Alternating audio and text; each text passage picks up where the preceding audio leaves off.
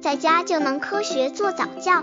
这里是早教学堂，每天为你分享早教知识。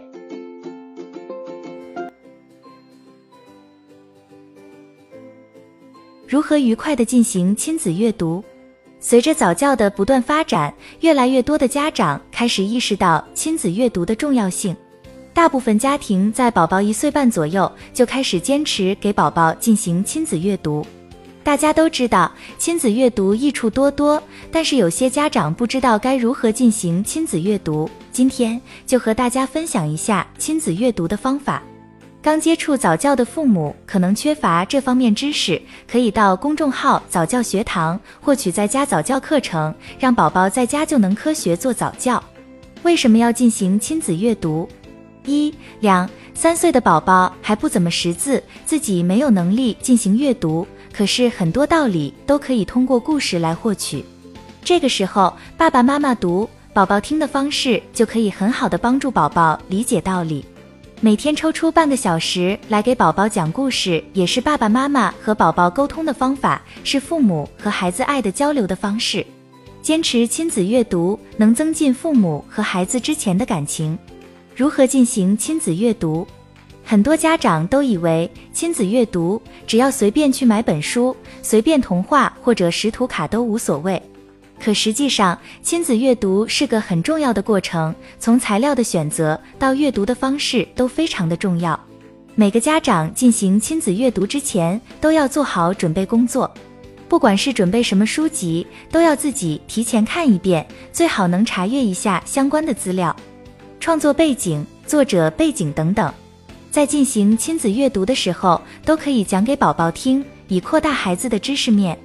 很多家长都觉得亲子阅读就是把书里的内容原封不动的读一遍就行了，让孩子明白其中的道理就行了。其实不然，枯燥无味的阅读只会让孩子觉得没意思，从而拒绝温馨的阅读时光。要想让孩子觉得有意思，就必须家长把阅读变成讲故事。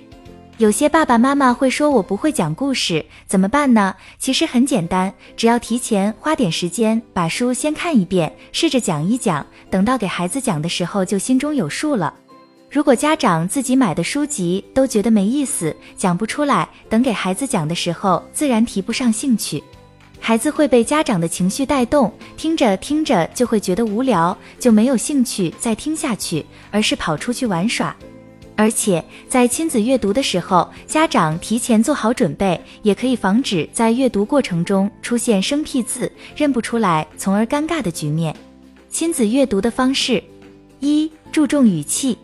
有些父母在亲子阅读的时候就会注重语气的，对故事里不同的人物、不同的描写，就会用不同的语气，这样能让小宝宝很好的区分是不同的人物在讲话，整个故事讲下来是非常精彩的。等宝宝大一点的时候，家长可以尝试同一句话用不同的语气、不同的停顿点来说。时间久了，宝宝就对汉语有了初步的了解，自然会对汉语产生浓厚的兴趣。等稍大一点，宝宝就会有兴趣自己阅读。另外，宝宝的模仿能力非常强，父母用不同的语气读出来，宝宝学会了，在自己阅读的时候，也会用不同的方式演绎着他假想的那些角色。语言是活的，文字是语言的记录方式，把文字好好的说出来也是很好玩、很有趣的事情。二，注重表演。大部分宝宝在很小的时候都喜欢夸张的人和事物，有的一听到有歌曲的，就会自己手舞足蹈的跳起来，每次都还不一样。他们除了自己会夸张的跳，还喜欢爸爸妈妈用夸张的形式跟他们交流。父母在亲子阅读的时候，如果能注重一些表演艺术，可以把部分内容用表演的方式给宝宝展示出来，这样不仅能让宝宝爱上阅读，还能加深宝宝的记忆。不，等到孩子两三岁以后，读得多了，就不用刻意的表演了，潜移默化是很有效的。最起码孩子现在朗读文章的时候，也是抑扬顿挫，节奏把握的很好。三，注重发音。有些家长在亲子阅读的过程中吐字不清楚，或者普通话不标准，建议这样的话可以让家庭中善于演讲、普通话比较标准的一方来进行阅读工作。